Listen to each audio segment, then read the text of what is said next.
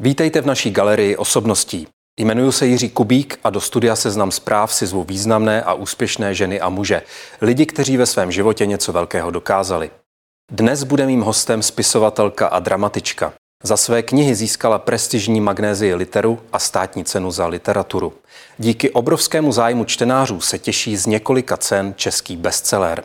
Její knihy byly přeloženy do více než 20 jazyků a podle té zatím poslední, Bílé vody, chystá Národní divadlo svou novou inscenaci. Hostem v naší galerii osobností je dnes paní Kateřina Tučková. Vítám vás v Seznam zprávách. Dobrý den.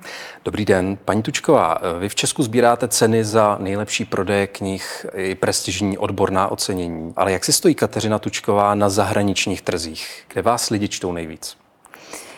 No, tak čeští autoři obecně nejsou úplně poptávaná kategorie spisovatelů v zahraničí, ale... Ale vy jste překládaná do více než 20 jazyků, proto se... Ano, do více než 20 jazyků, je to, je to velká radost.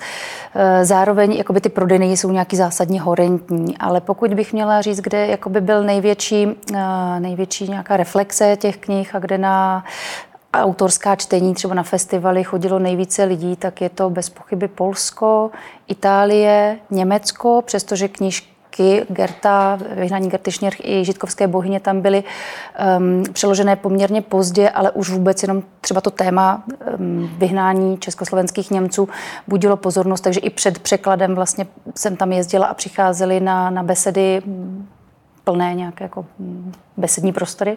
Takže Německo to je. No a vyšla vlastně kniha i v americkém nakladatelství Amazon Crossing a mám sice vlastně turné s knihou mělo proběhnout během covidu, nekonalo se tím pádem, ale mám jako krásné reflexe a moře eh, re, reflexí čtenářských vůbec jako na stránkách Amazonu, takže jsem překvapená z toho, že to někde zarezanovalo. To vám samozřejmě gratuluju, ale pojďme ještě na úvod zahrát takový rychlý ping-pong, takových pár témat, řeknu vždycky slovo nebo jméno a požádám vás o vaší rychlou reakci, co vás napadne. Když řeknu Bronx. Brněnský. To je místo, eh, ve kterém eh, vlastně bydlím v Brně a místo, kterému vděčím za většinu svých témat. Takže pokud Bronx, tak jedině brněnský. Rodina. Rodina, hm, láska, podpora, hřejivé prostředí. Já mám teď dvě malé děti, takže se mi to hodně spojuje s tím, co doma prožíváme. Bílá voda. Bílá voda, tak eh, to, to má pro mě víc významů. Jednak tedy Bílá voda jako obec, eh, do které jsem poslední dobou jezdila a ve které se odehrává děj mého posledního románu. A zároveň je pro mě Bílá voda jak jako synonymem své jako posledního desetiletí, svého osobního hledání a, a eh, prožitků pozitivních i negativních. Takže bílá voda ve světě je ta, která leží na mapě a bílá voda eh, uvnitř mě je zase něco jiného, osobního. Teď, když se na vás dívám, tak se musím zeptat, na šikmo ustřižená ofina. na šikmo ustřižená ofina. Um, no, prostě ta rovná nebyla tak šik, no. A Brno nebo Praha? Brno. Tak úvodní představení máme za sebou. Eh, k těm jednotlivým tématům s výjimkou té ofiny se dostaneme.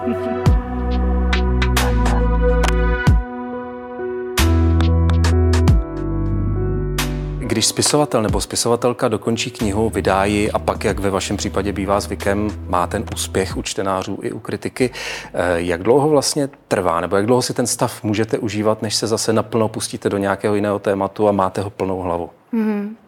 No, po každé z těch knih potřebuju teda vlastně přistát. Je pravda, že jako do té chvíle, než se ten rukopis odevzdá, tak je to pořád taková jako neukončená pouť, která, mm, která znamená, že člověk má ty nejbližší body pořád v hlavě a nemůže se od nich odpoutat ani ve chvíli, kdyby měl třeba odpočívat s rodinou, takže jsem si vlastně ta témata vždycky táhla sebou a, a ten finish je tak náročný, to, ty korektury, ověřování, ty redakční práce, vlastně všechno až po to odeslání do tiskárny, že to je vlastně jako takový jako stresový, velký stresový moment, takže eh, vždycky potřebuji nějak jako přistát a nechat ty charaktery vlastně taky ze sebe vyplynout, abych další knížku nepsala na, se stejnými postavami. A v předchozích případech mi to trvalo třeba jedno léto nebo nějaký takový jako víc v klidový čas, dva, tři, čtyři měsíce.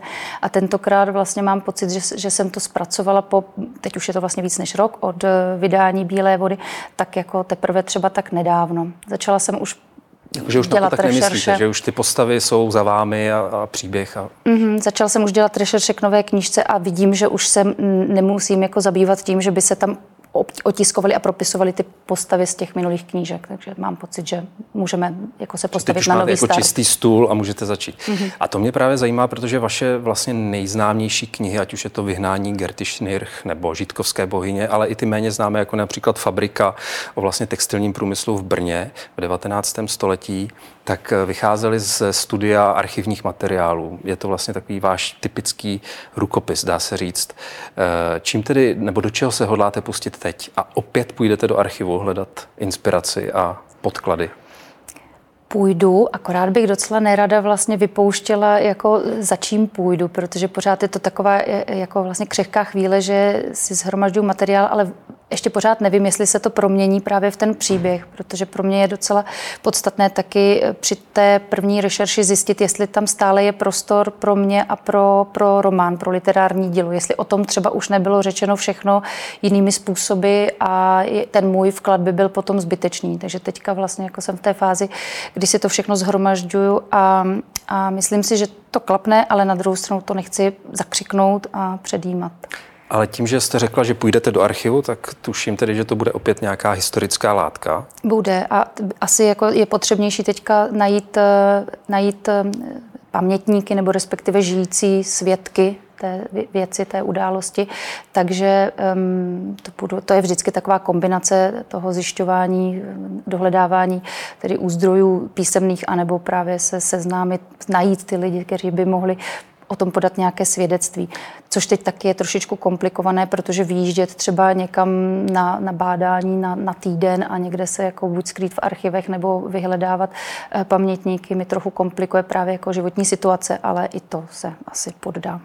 Znamená to, že vy pro svoji tvorbu potřebujete tu ať už inspiraci z těch archivních materiálů a historických událostí, anebo ta svědectví konkrétních lidí, že tu samotnou fikci a nebo i ryze současné téma nehodláte nebo nechcete zpracovávat? Mm-hmm.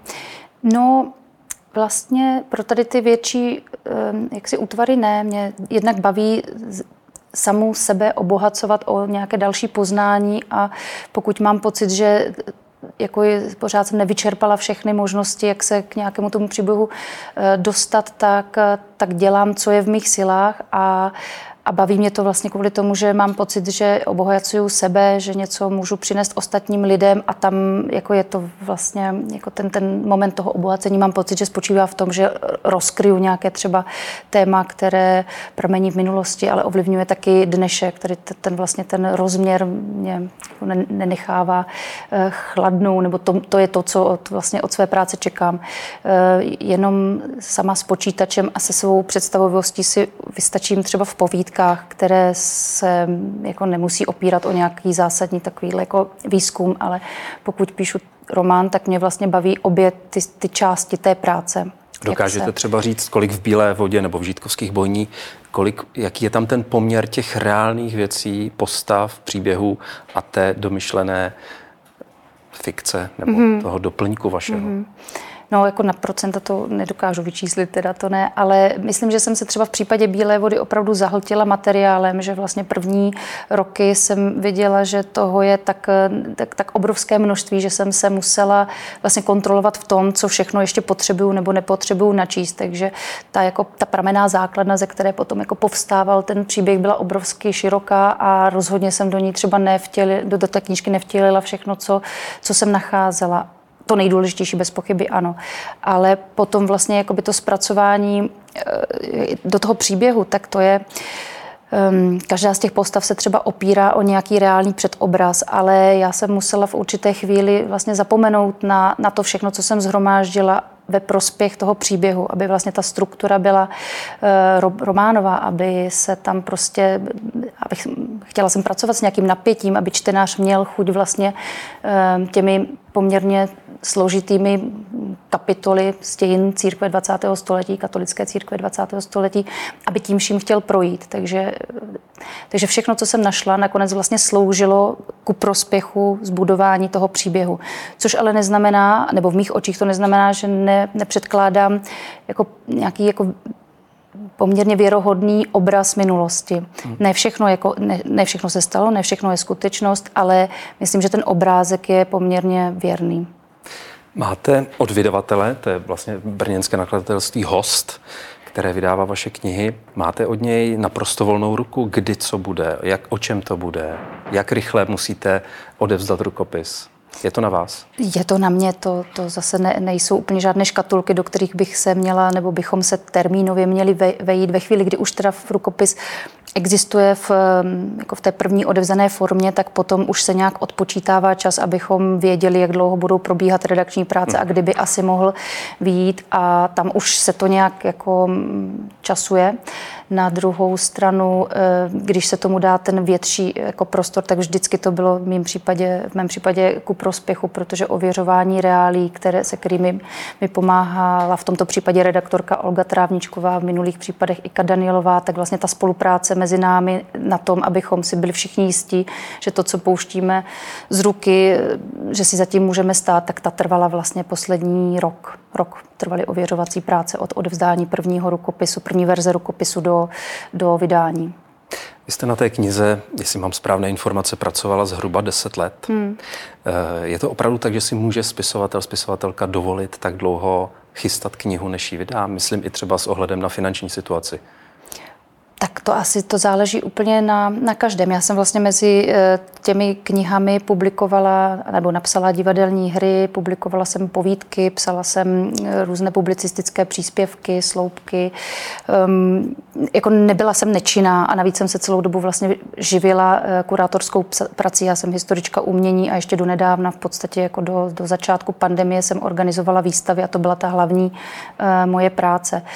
Ale Myslím, že jsem jak si udělala dobře, že jsem tomu dala ten prostor, i když se zdá, že se to nemůže vyplatit um, jak si jako finančně, tak, uh, tak myslím, že jakoby ta kniha zrála těch celých deset let. Vlastně jsem ji i třikrát přepisovala.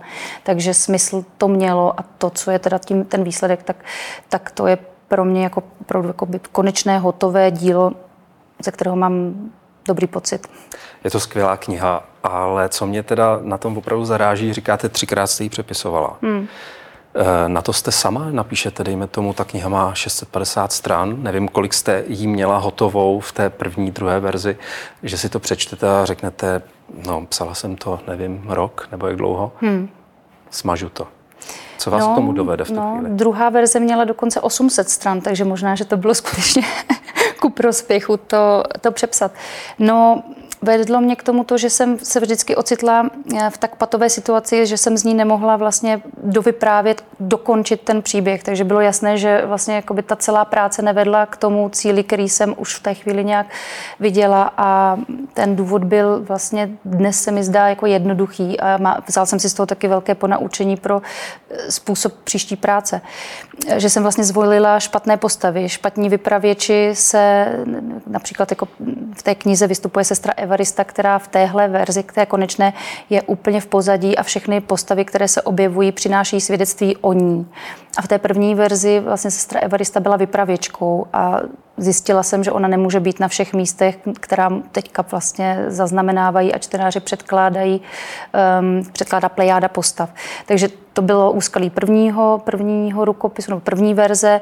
Druhá verze už byla, už jsem vnitra postupovala mm, jako chytřeji a těch vypravěčů jsem přivedla na scénu víc, ale stejně to nedokázali všechno obsáhnout.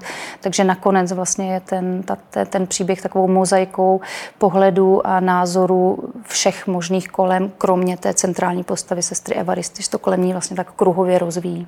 Ten příběh vlastně, nebo celá ta kniha rámuje eh, dlouholetý vývoj toho řeholního řádu. Vlastně vychází to z toho, jak se komunistický režim v 50. letech pokusil zlikvidovat eh, řeholnice eh, a dochází to až tedy do nedávné, nedávné minulosti. Ehm, vy jste věděla na začátku, že chcete zmapovat ten problém toho, jak se komunistický režim eh, k těm řeholnicím zachoval a že, že to chcete dovést až do současnosti. To byl třeba ten váš vstupní, ta vstupní informace. Ten vstupní moment bylo vlastně věznění eh, řeholnic za minulého režimu v 50. letech, kdy jsem vlastně při četbě eh, nějakých memoárových ehm, eh, knih zjistila, že oni to věznění prožívali paradoxně úplně jinak než ostatní politické vězenkyně, že se mohli sice opřít třeba o svou víru a proto to vlastně nesli trochu lépe na druhou stranu vlastně do těch ehm, ehm, totalitních kriminálů neměli přístup muži, tedy kněží, takže oni tam vlastně nemohli jako praktikovat svou svou víru, což jako byl zase pro ně jako trest, který byl nějak jako, um, ještě jako větší nebo závažnější než pro politické vězenkyně, které uh, nevěřící politické vězenkyně. Tak mě jako by zaujal tady tenhle ten moment a taky to, že jsme vlastně příběhy žen, které se ocitly za mřížemi na 20 let za za nějakou, jako, jako výsledek justičních procesů, takže jsme se vlastně o ně nedo, nezajímali dostatečně. O tom, co se dělo s vyšší mm, katolickou hierarchií za minulého režimu, jsem měla pocit, že se vlastně vědělo, ale ty ženské příběhy, které mě zasáhly ještě eh, vlastně útokem na intimitu těch žen, které se zaslíbily Kristu a přesto vlastně bylo útočeno i na jejich jako ženství. Abych byla konkrétní, třeba případy eh, novicek a mladých řeholnic do 30 let, které byly nasazeny do, do továren v pohraničí, kde měly pracovat v, v širším kolektivu a mladí muži byli podněcováni, aby je takzvaně svlékli z roucha, což neprobíhalo eh, v souladu ani s jejich eh, zasvěcením a ani s jejich vůlí, takže došlo i k násilným činům. Tak třeba tohle se vlastně nějak netematizovalo a mně připadlo, že by to, že by to bylo potřeba, abychom jako tady tu nějakou slepou skvrnu v té historii katolické církve 20. století zaplnili. Takže, takže šlo nejenom o ten příběh, ale i o to poslání nebo o to, že to má nějaké poselství. Ta, ten, ten děj, který mapujete nebo který jste zpracovala, že otevíráte nové téma, které, jak nedávno řekla teoložka Mireja Ryšková v podcastu Týdeníku Respekt, tak eh, vlastně to nerovné postavení žen v římskokatolické církvi dosud kromě vás nikdo mm-hmm. neotevřel. Mm-hmm. A to je právě druhá věc, to mě na tom zajímá, že vlastně jakoby napravit nějakou eh, křivdu nebo přinést příběh, který by právě zakry, jako tady to slepé místo nějak jako, mm, zviditelňoval, tak to je jedna věc, ale to, aby to mělo jakýsi jako, e, nějakou souvislost s tou současnou situací. V případě vyhnání Gerty Schnirch pořád nedořešená e, věc, na které jsme se jako společnost nezhodli. Měl se stát odsun tak, jak se stal československých Němců, nebo se měl stát jinak, měl se stát vůbec. Vlastně jako mě na tom zajímá to, co v té společnosti je buď jako přehlíženo, anebo jako nějak kvasí a není to prostě v pořádku. Ta tabuizovaná témata mě vyloženě jako přitahují. No a potom vlastně jako by díky tomu, že jsem eh, začala rozkrývat příběhy řeholnic, tak eh, přišla i ta otázka moravské, nebo ta problematika moravské podzemní církve, která je prostě fascinující a neuvěřitelná a, a heroická v podobě minimálně dvou, dvou osob, jako byl biskup biskup tajné církve Felix Davídek a Ludmila Javorová, žena, která byla vysvěcena na katolického kněze právě proto, aby pomáhala lidem v extrémních životních situacích, jako byly ženy, věřící ženy v kriminálech anebo v internacích, že vlastně jsem uviděla něco, co se do té doby nespojovalo a to vlastně otázku, kterou otázku nebo problematiku, kterou nastolovali vězněné křesťanky v 50. letech a problematiku té odpovědi, toho, co by se s tím dalo dělat, jak by se dalo jim pomoct. A to je svěcení žen na katolické kněze. A vlastně se mi tu v tu chvíli spojilo do takového románového oblouku, že už jsem měla pak eh, motivaci, která vydržela i přes tři nebo dvě neúspěšné verze a třetí úspěšnou.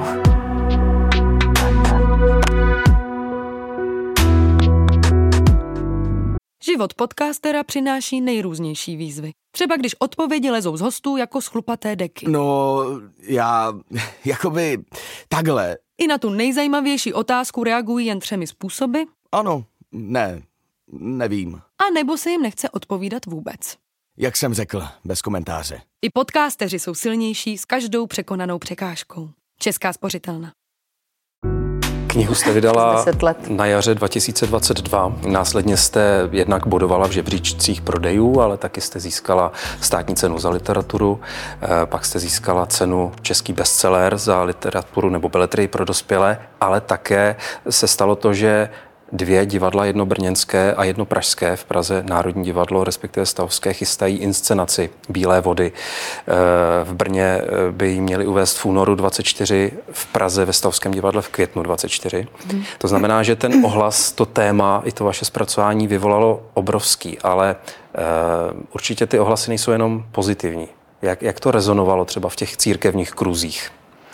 Ohlasy nejsou jenom pozitivní, což vlastně jako kvituju s takovým jako povděkem, protože kdyby se to nachýlilo jenom na jednu, anebo na druhou, na pozitivní nebo, neba, nebo tu negativní stranu, tak by to bylo nějak jako podezřelé a možná bych tím tedy tou knihou nes, si nesplnila to, co jsem neúplně plánovala, ale to, co, co jsem doufala, že by se mohlo stát jako vlastně rozkrytí nebo znovu jako zbuzení debaty o té problematice. A to, že tedy na, to, na tu knihu je tolik názorů, tolik různorodých názorů, které se vzájemně, které si vzájemně i protiřečí, tak, tak je vlastně jako vidět, že jakýsi společenský, nějakou, nějakou společenskou debatu to zkrátka vyvolalo. A za to jsem teda nesmírně vděčná a jsem vděčná především za ty ženy, který jejichž obraz to prostě aspoň trošku jako pozmění. Za, za řeholnice, které byly které v minulé době v internacích a, a ve vězení. A uvedete nám příklad nějaké té nepříznivé odezvy, nějaké kritiky, kterou jste zaznamenala na svou knihu? No já si je teda úplně jako nemapuju a ty ty Myslím třeba od té církve, jestli, jestli s vámi třeba někdo na tohle téma eh, zavedl hovor, nebo vás pozval na nějaký seminář, nebo chtěl si to vyříkat. Mm-hmm.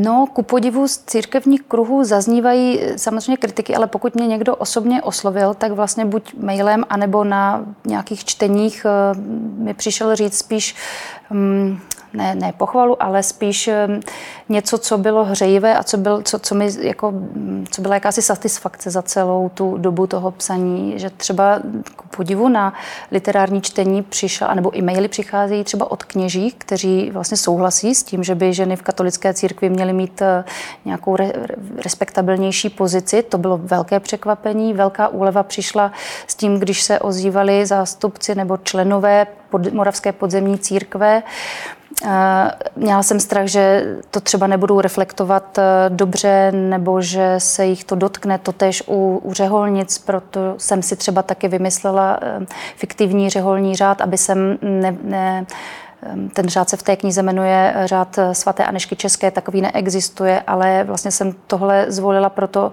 aby jsem se nedotkla mm, těmi příběhy, které tam předkládám, příběhů skutečných řeholnic ze skutečných řádů, takže tomu jsem se chtěla takto vyhnout. I tak jsem měla obavu, jak se k tomu postaví eh, ženské řehole a vlastně přicházely mm, strašně milé reakce, takže negativní jsou též, ale mě tedy utkvívají především ty, kde jsme se potkali a porozuměli jsme si. Už jsem říkal, že Bílou vodu budou inscenovat eh, dvě česká divadla, Brněnské městské divadlo a v Praze Stavovské divadlo, ale nevím, jestli mám přesnou informaci, ale i slovenské divadlo chystalo Bílou vodu, není to, není to tak? Slovenské národní divadlo chystalo Bílou vodu, premiéra měla být 1. Eh, dubna, ale během zkoušení se něco stalo a hra nebyla uvedena jak to psali, z důvodu idově koncepčních střetů. A to já nevím, co přesně A to může znamenat, být ten negativní ale... ohlas, na který jsem se ptal. Nepátrala jste potom, nevíte, co zatím bylo? No za touhle formální, jako za tímhle formálním odložením premiéry nebo odložením um, zkoušení hry se může skrývat úplně cokoliv a vlastně nevím, no, takže úplně jako um, nepátrala jsem natolik, aby jsem obvolávala eh, lidi, lidi kteří to ve Slovenském národním uh, divadle dělají, ale mohlo dojít prostě k nejrůznějším, nevím čemu, no. Zkrátka ne, neuvedlo to Slovenské národní divadlo. Hm. Zápletky vašich knih se točí nejenom kolem historických událostí, ale taky kolem žen. Vlastně hlavní postavy jsou ženy. A to myslím, že asi úplně ve všech vašich knihách. Je to tak, že muž nemá šanci? Má, já myslím, že právě zrovna v téhle knižce jako je těch mužů, kteří vystupují v rolích pozitivních i negativních docela dost, že to není jako, je to, žena, je to román, který se věnuje ženské řeholi a prožívá, ženskému prožívání v rámci katolické církve, ale muži jsou toho jasnou součástí a v tomhle případě jako výrazně ovlivňují i osobní příběhy jednotlivých postav, takže tam mají svoje místo. A myslel jsem jako centrální postava, jako že by mm. jste vybočila z toho, eh, na co jste zvyklá, nebo co je vaším rukopisem, to znamená, že píšete o ženách. Mm-hmm. No, ale pravda je, že jako vlastně příběhy, na které natrfují a které mě nějak osloví, jsou vždycky jakoby spojené i s tím, eh, jako, i s tím s nějakým příběhem žen, který nebyl dostatečně jako vy, vyhodnocen, zhodnocen, anebo byl nahlížen bez dostatečného respektu, že mě vlastně jako oslovuje, oslovují ty střípky, které jsme jako společnost jako zametli někam na okraj, anebo prostě, prostě si jich nevšímáme, takže to mě tak jako eh, vždycky zaujme, že si kladu otázku, proč to tak je, protože takovéhle příběhy bychom přeci měli znát, protože pokud neznáme příběhy um, které oslovují nebo se týkají poloviny lidstva, tak se ochuzujeme o strašně moc eh, prožitků, prožívání a porozumění třeba historickým událostem, které ne všichni vnímají stejně. Je pro vás psaní uh, terapií? Narážím na to, že vy celkem otevřeně mluvíte o tom, že máte takové neradostné vzpomínky i na dětství, mm-hmm. že jste strávila část svého útlého života eh, v rodině, kde byl tyranský otec. Mm-hmm. Pomáhá vám to? No to je asi důvod, proč mě právě ty zametené, zametené střípky, které jsme nevyhodnotili jako podstatné, vlastně zajímají, protože jsem, eh, jak si viděla ve své domácí rodinné situaci, že eh, někdo, kdo je jaksi jako ponižován a vlastně to nikoho nezajímá, tak je prostě strašně důležitý člověk, moje maminka a možná jako tohle opravdu stojí za tím, proč si všímám příběhů, které, jsou, které měly být přehlédnuty.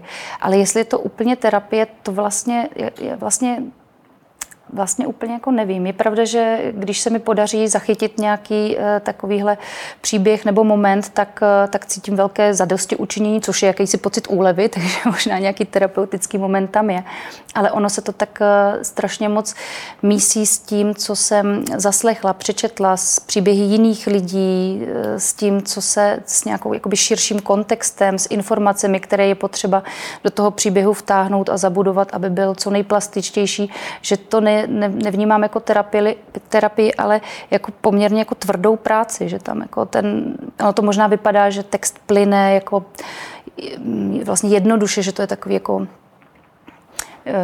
prostě jakoby splavné řečení něčeho, ale za každou tou větou je vlastně strašně moc takového toho pomalého času načítání, formulování a to jde vlastně oproti tomu, aby to byl nějaký jako intuitivní, uh, intuitivní výlev, který by odbřemenil nějaké jakoby traumatické emoce. Je to, je to vlastně jako malá část tam možná je, ale není to rozhodně jako, že bych se tím, eh, že bych se tím jako sama nějak sebe léčila. A předpokládám, že knihy vás obklopovaly už od útlého dětství, že to byl váš svět, čtení. Pak jste tedy přišla k tomu i psaní no, těch knih. To, jo, to, to, to je dar rodiny. U nás se vždycky četlo a, a náš dědeček nám budoval, uh, nám všem vnoučatům tedy knihovnu, takže to, to, že někdo si v rodině sedí někde v koutku a čte si, nebo se na dovolených jako hromadně čte, tak to mám rozhodně z rodinného prostředí. Vaše rodinné prostředí se v posledních letech rozšířilo, jak už jste zmiňovala, že máte dvě malé děti. Mimochodem ten rok 2022, kdy jste uvedla bílou vodu, tak eh, jste, jestli mám správné informace, porodila své druhé dítě, takže máte nejenom tříletého syna mm-hmm. Alberta, ale máte vlastně i malou dcerku Aranku. Mm. Ale ten loňský rok jste také uvedla uh, divadlo nebo premiéru v Pražském Švandově divadle Kabaret Vinton mm-hmm. a taky jste napsal svoji první knihu pro děti, mm-hmm. co skrývá les. Mm-hmm. To je neskutečné množství energie, kterou jste mm-hmm. musela tedy loni vydat. Mm-hmm. Jak se to dá zvládnout? To skoro vypadá, že popíráte přírodní zákony, že s malými dětmi toho moc udělat nejde. No, to, to je teda teď velké moje téma, protože spousta, nebo ty věci vždycky zrají další čas a oni se takhle jako na, nahromadili právě do jednoho roku, kdy teda každý druhý měsíc jsem měla nějaký porod v podobě buď jako fyzické, anebo, nebo, nebo takovéhle. Ale ve skutečnosti tomu teda předcházela nějaká práce, tak se to jenom nahromadilo. A teď je to trošku složitější. Do doby, kdy tedy bylo jedno dítě a to druhé spalo, tak se pořád dalo pracovat. Korektury eh, knížky jsem zvládala dělat v porodnici, protože tam najednou byly prostě tři dny úplně jako bez práce, bez ničeho a, a dítě spalo. Takže jako dá se to. No. Teď, eh, teď teda začínám eh, přicházet do fáze, kdy zjišťuji, že teda systém úplně jako matkám, které chtějí zůstat ve své profesi, pomocný není. Takže věci jako zhánění dětských skupinek anebo, nebo vůbec tady těch technikálí, které se váží k administrativě, no tak toho je docela dost. Teda.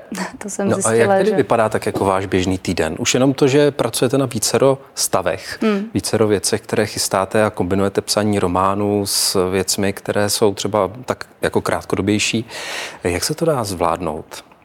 No, dá se to zvládnout. Musíte mít rozpočítaný den na pohodinách, kdy se čemu budete věnovat a mimochodem taky si chcete asi číst i knihy, nejenom svoje, ale i ty, které vám dělají radost a napsali někdo jiný? No, zvládnout se to dá jedině, když k tomu člověk má jako dobrého parťáka, který se nebojí péče o děti a můj muž je teda velice zapojený, takže my se dost často střídáme, můžeme si to dovolit, protože oba máme nějaké uh, jako zaměstnání um, volné, oba jsme OSVČ, takže to, jako, to, to je velká výhoda.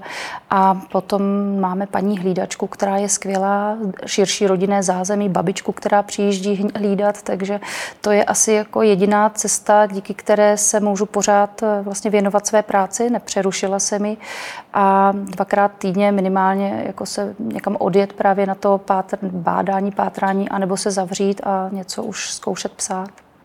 A řeknete nám nějaký termín, kdy se můžeme těšit na nějakou novou knihu? To asi ne, to bych si teda Nechcete netroufla. se svazovat? Ne, nechci se svazovat, dokud to teda opravdu jakoby nedám, eh, nedám do, dokupit ten materiál a nezačnu, tak vlastně jako nevidím, kdyby, kdyby to mohlo být, tak to bych nechala. Jestli nechcete trumfnout těch deset let s bílou vodou. To bych doufala, že netrumfnu. Nebylo opravdu náročné i jako psychicky to nést to téma tak dlouho. Paní Tučková, já vám děkuji za rozhovor. Já děkuji za pozvání. Děkuji i vám za to, že jste sledovali nebo poslouchali galerii osobností se spisovatelkou Kateřinou Tučkovou, ať už na Seznam zprávách nebo ve své oblíbené podcastové aplikaci. Máte-li tip na další osobnost, kterou byste rádi viděli zde ve studiu, napište nám na otázky zavináč. Mějte se pěkně, loučí se s vámi Jiří Kubík.